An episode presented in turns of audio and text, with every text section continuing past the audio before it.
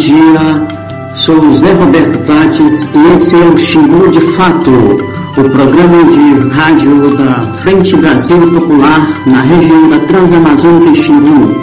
Quero mandar um grande abraço a todas e todos os ouvintes que nos escutam na rádio Nativa FM 104.9 e pelas plataformas digitais.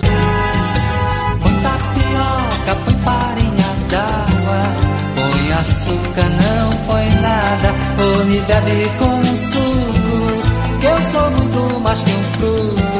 Sou sabor marajoara, sou sabor marajoara, sou sabor. A campanha Somos Todos Um, da região do Xingu, distribuirá cestas básicas para centenas de famílias carentes em Altamira, Pará.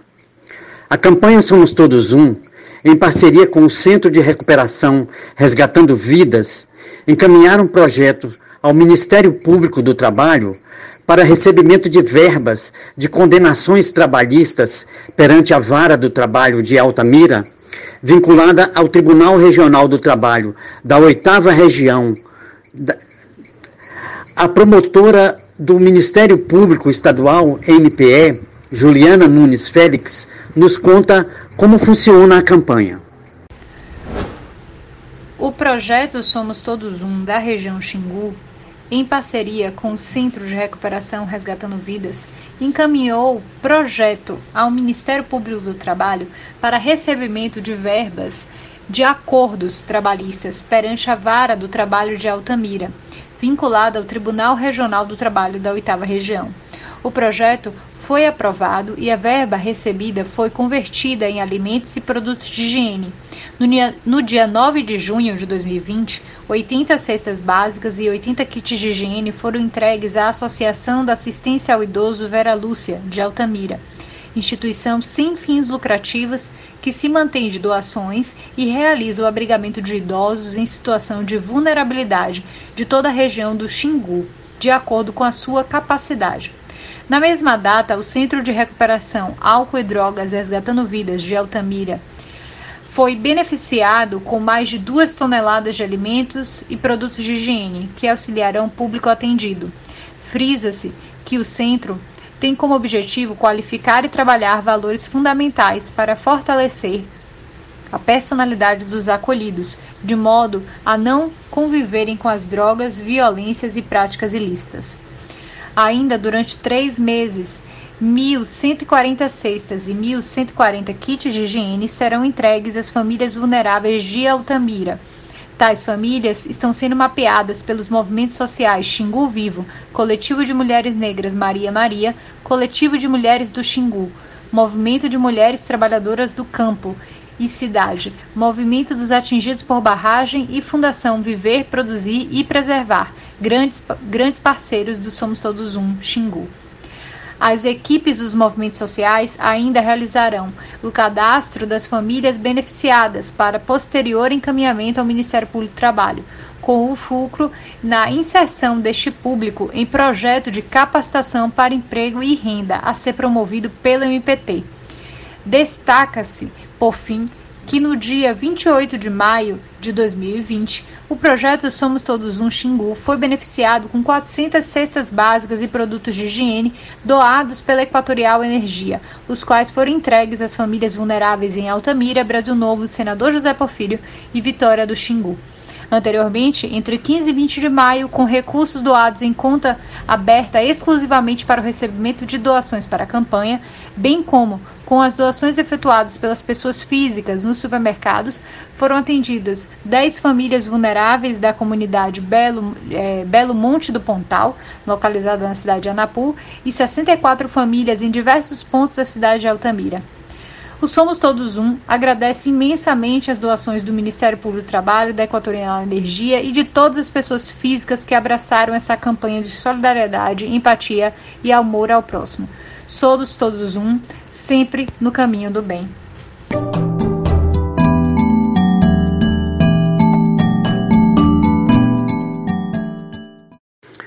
Hoje vamos conhecer um pouco mais da história do movimento popular de luta por uma educação diferenciada. A Casa de Educação Popular atua há mais de 11 anos em Altamira, ofertando trabalhos como alfabetização de jovens e adultos, preparação para o Enem e assessoria e informações educacionais. Quem nos conta essa história é o educador popular Flávio de Paula. Bom dia, ouvintes da Nativa FM, bom dia a todos os seguidores das redes sociais, né, dessa rádio comunitária que cumpre um papel importantíssimo de informar, né, principalmente as comunidades aqui de Altamira, né, os bairros mais afastados do centro. Acho que isso é extremamente importante. Sou Flávio de Paula da Casa de Educação Popular.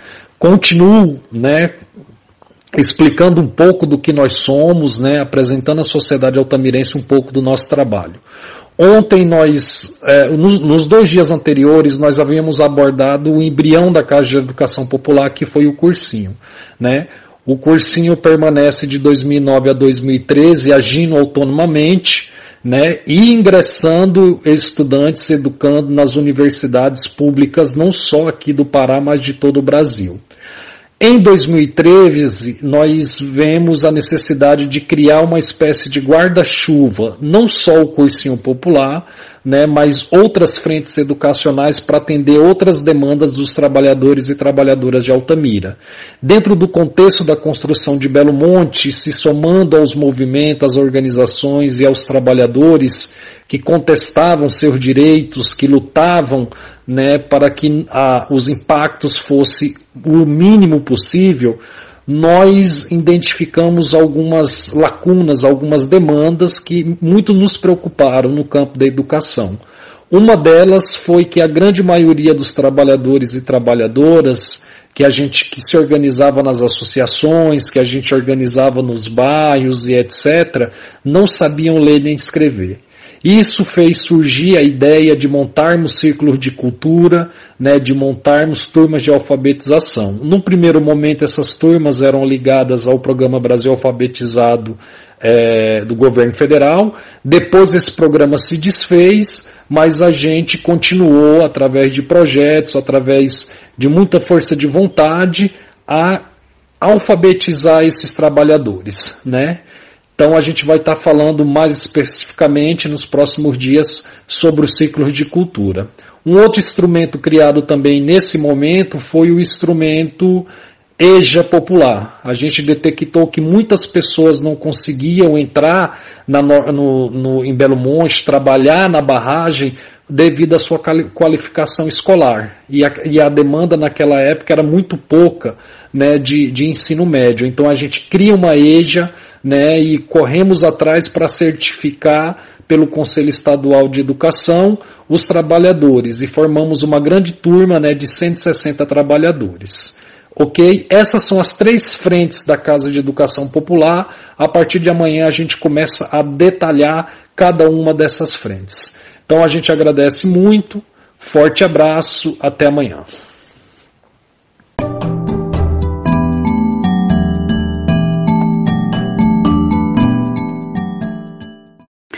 Vamos conhecer um pouco mais da livraria das editoras associadas do Xingu, com Moisés Ribeiro.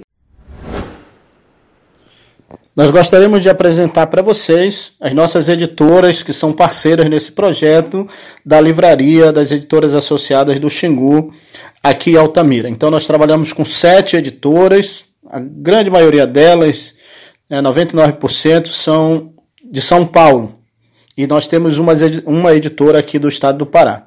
Então nós temos a editora Expressão Popular, a editora Boitempo Editorial, a editora 34, a editora Autonomia Literária, a editora Veneta, a editora Malê, que são todas de São Paulo, e a editora chamada Parágrafo, que é a editora aqui do Pará, que fica localizada no município de Bragança. Essas editoras trabalham com uma série de temáticas que a gente vai apresentar daqui a pouquinho. Gostaríamos de apresentar para vocês também alguns autores locais, alguns autores aqui de Altamira, nós temos autores de fora, mas que são considerados locais porque são é, autores que têm algumas obras, mas não são obras vendidas em larga, em, em larga escala. Então nós chamamos esses de autores locais. Nós temos a professora Sônia Portugal, já tem vários livros lançados. Nós temos o João de Castro, é, o João de Castro tanto organiza obras quanto ele também tem obras autorais. Temos a professora Ana Maria Moraes Pereira, que é lá do, do município de Bagre, na Ilha do Marajó.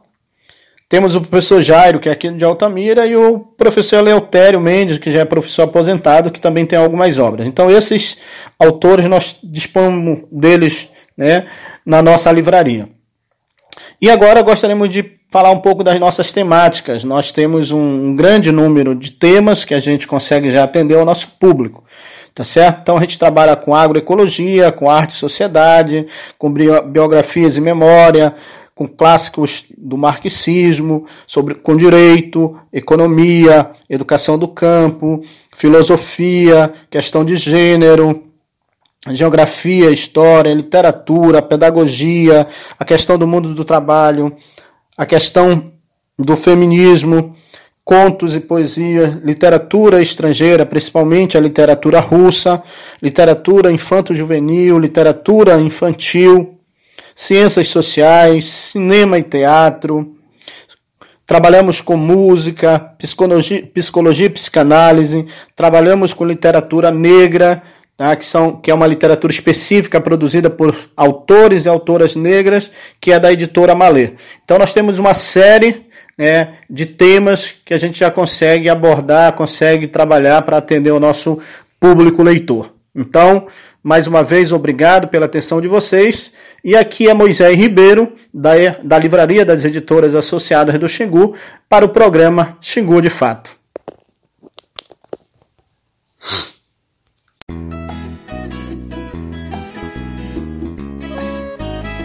O movimento dos atingidos por barragens, MAB, vem denunciando há décadas que o Brasil tem uma das tarifas de energia elétrica mais caras do mundo. Com muita luta, foi criada a tarifa social, que dá desconto na conta de luz para famílias de baixa renda. Quer saber como funciona? Ouça então a seguir. Você sabia que as famílias pobres têm direito a pagar menos pela energia elétrica? Isso se chama tarifa social e é uma conquista do povo brasileiro que existe desde 2002.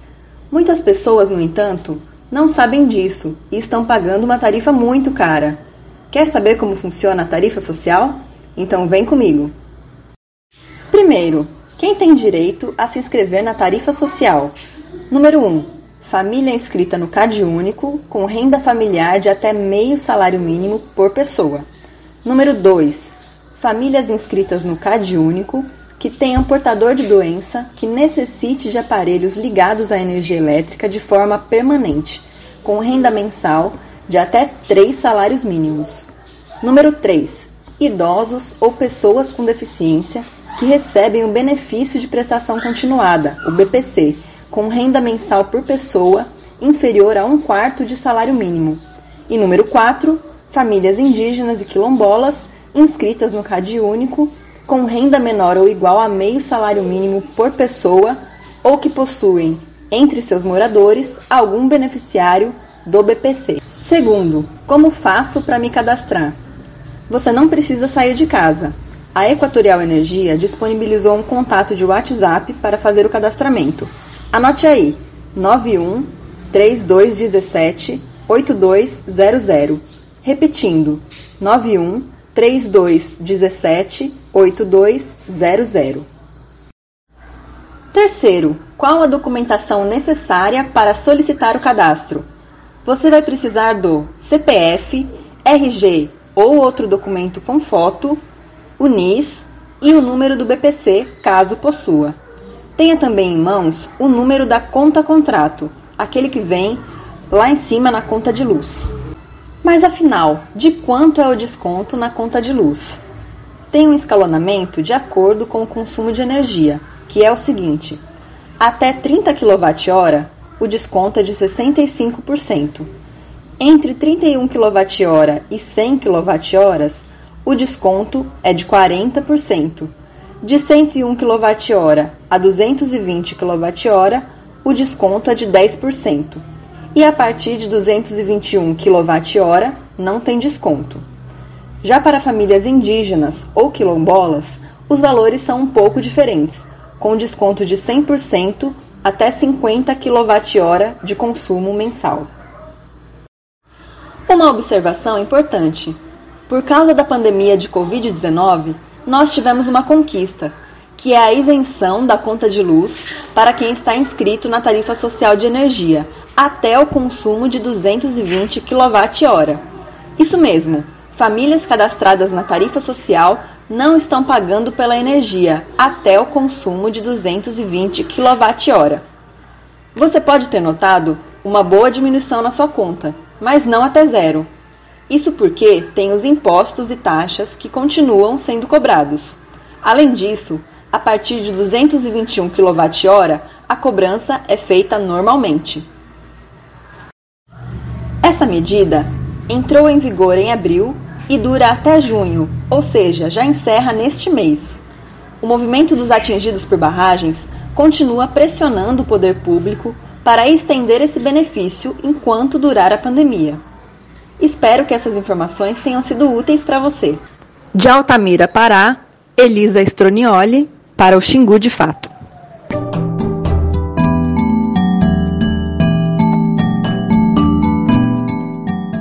Esta semana foi criada duas CPIs na Câmara Municipal de Altamira. Uma CPI será para analisar as denúncias referentes à Secretaria de Educação. Outra CPI será para apurar denúncias referentes à Secretaria de Saúde. A portaria número 76 de 2020 da Câmara Municipal de Altamira criou a Comissão Parlamentar de Inquérito, CPI, para apurar as denúncias realizadas pela vereadora Socorro do Carmo em relação à Secretaria Municipal de Saúde. Farão parte dessa comissão parlamentar de inquérito os seguintes vereadores: Almiro Gonçalves, do PTB, Edivan Duarte, MDB, Marquinhos, do PL, Maia Júnior, do MDB e Maria do Socorro, Socorro do Carmo, do PSDB. A CPI terá o prazo de 60 dias, prorrogado por igual período, contados a partir da notificação para apresentar o relatório final. É importante ressaltar que esse prazo já iniciou. Já a portaria número 77 de 2020 dispõe sobre a criação de uma comissão parlamentar de inquérito, a CPI, para apurar possíveis irregularidades na Secretaria Municipal de Educação de Altamira, no período compreendido entre os meses de junho de 2018 a maio de 2020.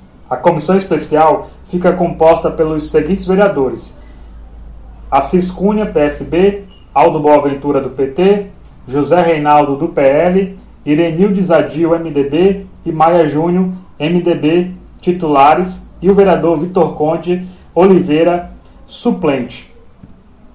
A comissão recém-criada terá o prazo de 60 dias, prorrogado por igual período, contados a partir da notificação para apresentar o relatório final.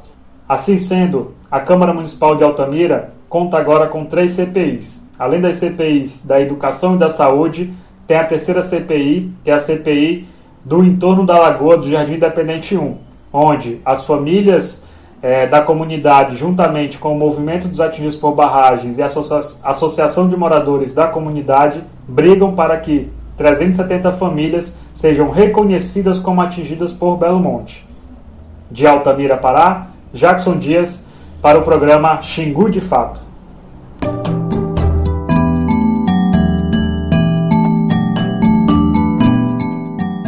Relato de Marcelo Salazar, do Instituto Socioambiental, o ISA, e integrante do Comitê de Enfrentamento ao Covid-19 em Altamira, região do Xingu, informa sobre a aplicação dos recursos do PDRS Xingu pela CESPA, destinados a combater o novo coronavírus. Acompanhe o relato. Segundo Marcelo Salazar, até agora ocorreram duas reuniões uma de instalação do comitê na semana passada e outra uma reunião de trabalho que ocorreu nessa segunda-feira, onde foi discutido o que segue.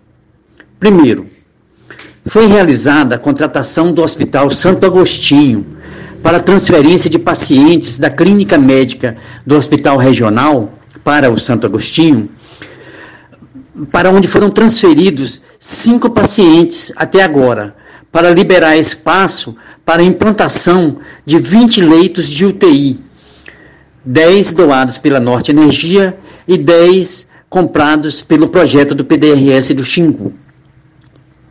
Segundo, o contrato dos leitos do Hospital Santo Agostinho deverá respeitar o padrão de qualidade do hospital regional. Para isso foram definidos treinamento a serem realizados por equipe do regional à equipe do Santo Agostinho, além de visitas diárias da enfermeira Luciane, diretora de enfermagem do regional, e o Dr. Mário, diretor técnico do regional. Para isso também foi verificado no contrato os preços dos procedimentos que devem observar os valores de mercado. E um dos pontos de atenção é acompanhar a qualidade do atendimento aos pacientes pelo Hospital Santo Agostinho. Terceiro, estão em licitação a compra de equipamentos para leitos do Hospital Regional e outros equipamentos para atender as demandas regionais nos municípios, como ventiladores de transporte em ambulâncias e outros materiais para atendimentos ao setor de saúde foram sugeridas modificações nos itens, nos itens de compra, que ainda estão para serem resolvidos. Por exemplo, torpedos de oxigênio para transporte de ribeirinhos e indígenas, e também a compra de uma tomografia computadorizada para o Hospital Geral de Altamira, o Hospital do Mutirão. Ainda pode haver mudanças nessa listagem dos equipamentos a serem comprados mas estão sendo discutidos pelo comitê. Ontem mesmo foi entregue ao enfermeiro Ney, que atualmente responde pela Secretaria de Saúde, interinamente, um ofício para que a prefeitura se manifeste sobre o recebimento de um tomógrafo para, para instalação no, no HGA, que é o Hospital do Mutirão. Segundo o Marcelo, é preciso que haja uma pressão para que a prefeitura responda sobre as condições de receberem tal tomógrafo, considerando que a tomografia é um dos gargalos hoje no tratamento da Covid, pois só o Hospital Regional Público da Transamazônica é que faz tomografia. E, e, e se obrigando a que os pacientes com suspeita que estão no HGA ou na UPA tenham que ser transportados para fazer tomografia no regional, colocando em risco de contágio as equipes de transporte é, nesse, nessa, nesse deslocamento para o regional. E, segundo Marcelo, estão programadas reuniões semanais do Comitê de Acompanhamento ao Covid em Altamira. Zé Roberto, de Altamira para o programa Xingu de Fato.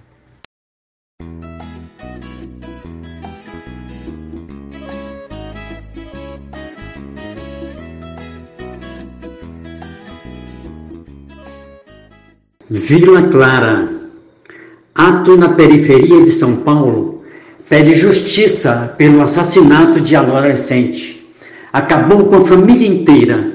A mãe dele tem quatro dias que não come que não bebe, relata a avó de Guilherme Silva Guedes. que fizeram com o Guilherme, judiado demais, judiado demais, demais. Dois tiros na cabeça. Acho que na hora que deram o tiro ele pôs a mão. A mão dele também está perfurada. Machucaram a cabeça dele. Judiado demais por uma pessoa que não fez nada. Não fez nada, ele não fez nada. O Guilherme nunca mexeu com coisa errada. Essa voz é de Antônia Arcanjo da Silva avó de Guilherme Silva Guedes. Menino de 15 anos que foi encontrado morto na segunda-feira, dia 15, no bairro Vila Clara, na zona sul de São Paulo. Seu relato de indignação e protesto pela morte do neto é muito mais calmo que a reação de outros moradores do bairro, que colocaram fogo em ônibus na noite que o menino foi encontrado morto. A manifestação cessou quando a polícia chegou reprimindo o grupo. O que aconteceu com Guilherme ainda não foi esclarecido. Entre os moradores do bairro, há uma suspeita de que os responsáveis pela morte são seguranças privados de uma empresa terceirizada que presta serviços para a Sabesp, a estatal paulista de tratamento e fornecimento de água, como conta a avó Antônia. Aí em seguida chegou esse rapaz que mora de frente a Sabesp e, e comentou o caso. Falou, ó, ontem, mais ou menos esse horário, entrou umas crianças dentro da, da Sabesp e para pular pro rondão, que eles que no rondão eles deixam uma, um negócio lá cheio de tipo comida que venceu, Danone, essas coisas, diz que a molecada tem mania de pular lá para pegar. Eles vêm correndo atrás dos moleques, só que o moleque disse que passou perto do Guilherme e falou pro Guilherme, Gui, tá vindo dois caras de preto aí. O Guilherme falou, não devo. Ele estava em pé aí, ele falou, ah, eu não vou correr não, não devo. Quando ele acabou de falar, os caras já apareceu. O engenheiro responsável pelo galpão que presta serviços à Sabesp, Oswaldo Marchetti, afirma que o local havia sido invadido no sábado, o que gerou uma confusão. No entanto, não sabe explicar o que aconteceu durante aquela noite. No sábado, houve um algum problema muito sério aqui. Tentaram invadir o canteiro, o vigia que estava aqui parece que espantou, eram três pessoas, e depois aconteceu uma confusão que eu não sei explicar o que, que aconteceu. Quando no domingo de manhã chegou o nosso funcionário aqui, o vigia não estava, a porta estava aberta e daí a pouco apareceu um grupo lá do outro lado querendo saber do garoto que tinha desaparecido. Os funcionários da segurança privada foram identificados e vão prestar depoimento na Corregedoria Geral da Polícia. Na segunda-feira, quando o corpo de Guilherme foi encontrado, moradores foram às ruas do bairro protestar. O grupo pôs fogo em ônibus e virou uma caçamba de entulhos. Momentos depois, a polícia chegou reprimindo violentamente os manifestantes.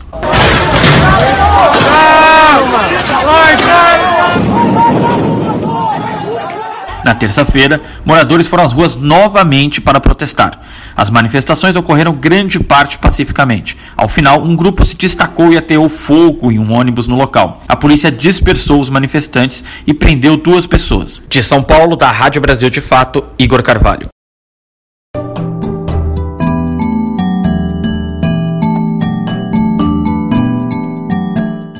Em cartilha publicada pela Unicef, orienta sobre a vacinação infantil em meio à pandemia.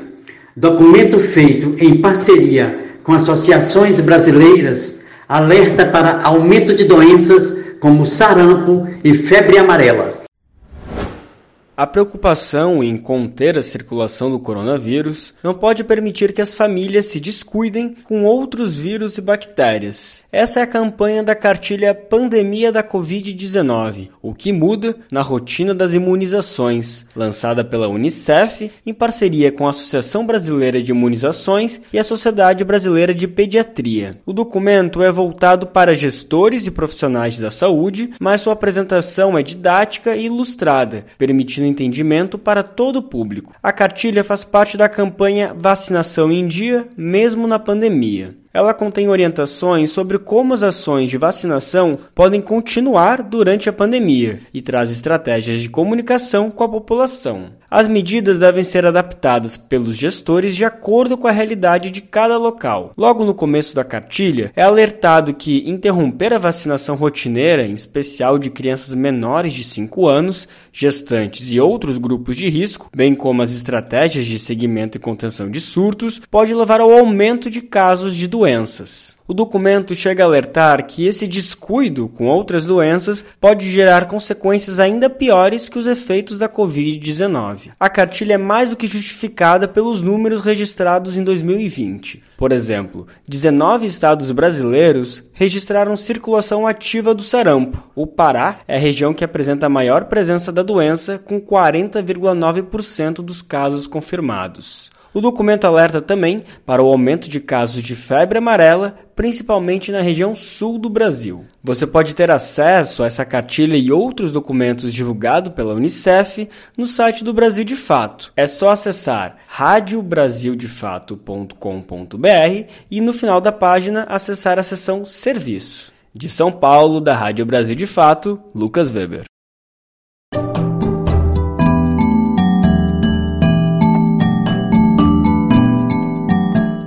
Caixa Econômica anuncia programa de financiamento para pequenas e microempresas.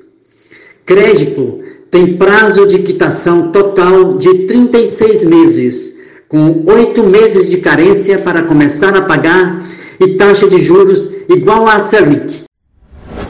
Pequenas e microempresas que foram afetadas pela pandemia do novo coronavírus podem solicitar empréstimo junto à Caixa Econômica Federal. É o programa de apoio às microempresas e empresas de pequeno porte, o Pronamp, anunciado nesta terça-feira pelo presidente do banco, Pedro Guimarães. A contratação do empréstimo vale a partir desta terça-feira e se estende até o dia 19 de agosto. Ele pode ser requisitado por empresas com faturamento de até 4 milhões e 800 mil reais por ano, e o valor será de até 30% da receita anual registrada em 2019. Os financiamentos têm prazo total de 36 meses, com oito meses de carência para começar a pagar, e depois o saldo é quitado em 28 parcelas.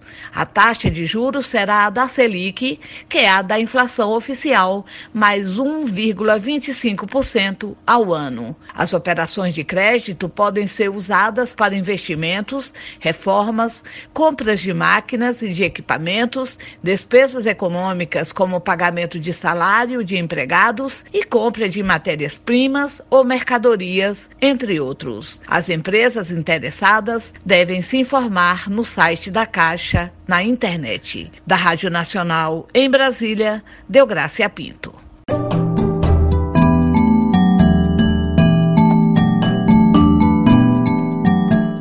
Tribunal Superior Eleitoral, TSE, nova data das eleições municipais deve ser definida até o fim de mês. Após reunião, expectativa é de que primeiro turno ocorra somente em novembro. Segundo turno deve mudar para dezembro.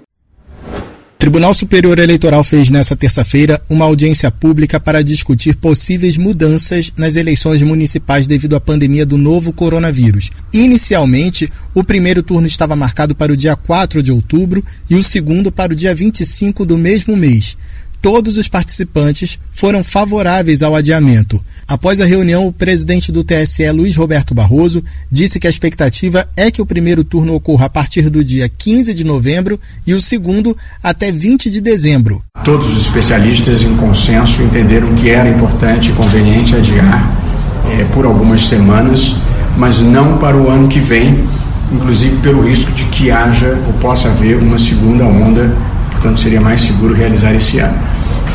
O TSE não quis, evidentemente, dar uma proposta fechada para o Congresso, porque essa é uma matéria de deliberação política.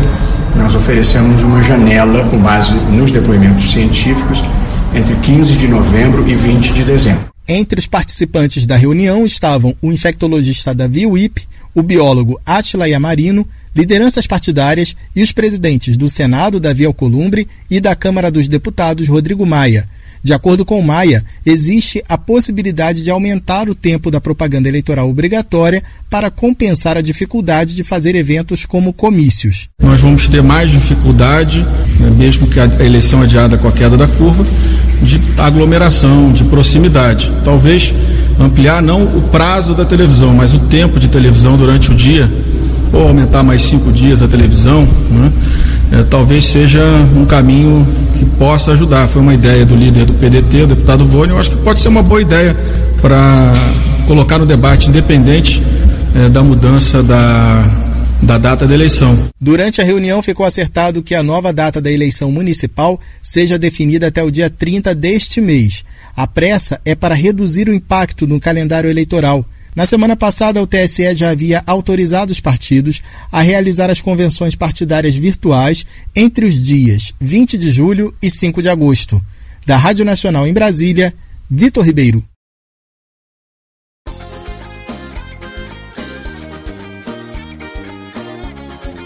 Por fim, agradecendo a todos os ouvintes dessa nativa 104.9 FM e das redes sociais que nos acompanham, a Frente Brasil Popular do Xingu encerra seu programa Xingu de Fato, deste dia 18 de junho, considerando que educação e comunicação são essenciais para uma real leitura da realidade e reflexões para o bem viver.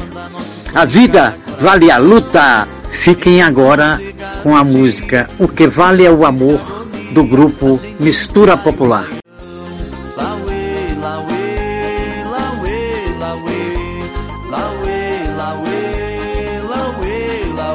É que a gente junto vai, é abrindo caminhos, vai, alargando a avenida pra festa geral. Enquanto não chega a vitória, a gente refaz a história do que há de ser a final. Lauê, lauê, lauê, lauê, lauê, lauê, lauê.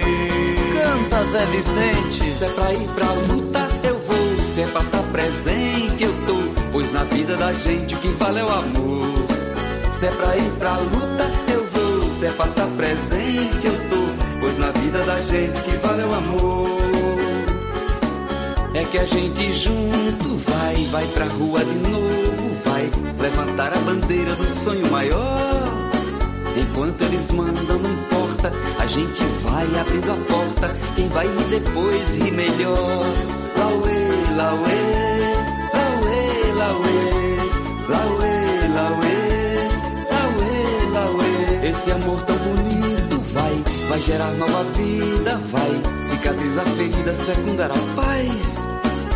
Enquanto governa a maldade, a gente canta a liberdade. O amor não se rende jamais. Lauê, lauê, lauê, lauê, lauê, lauê, lauê, lauê. Se é pra ir pra luta, eu vou. Se é pra estar presente, eu tô. Pois na vida da gente que vale é o amor. Se é pra ir pra luta, eu vou. Se é pra estar presente, eu tô. Vida da gente que vale é o amor. Pois na vida da gente que vale é o amor. E vem dentro da gente quem manda o amor. Pois na vida da gente que vale é o amor. Pra fazer diferente só vai com amor.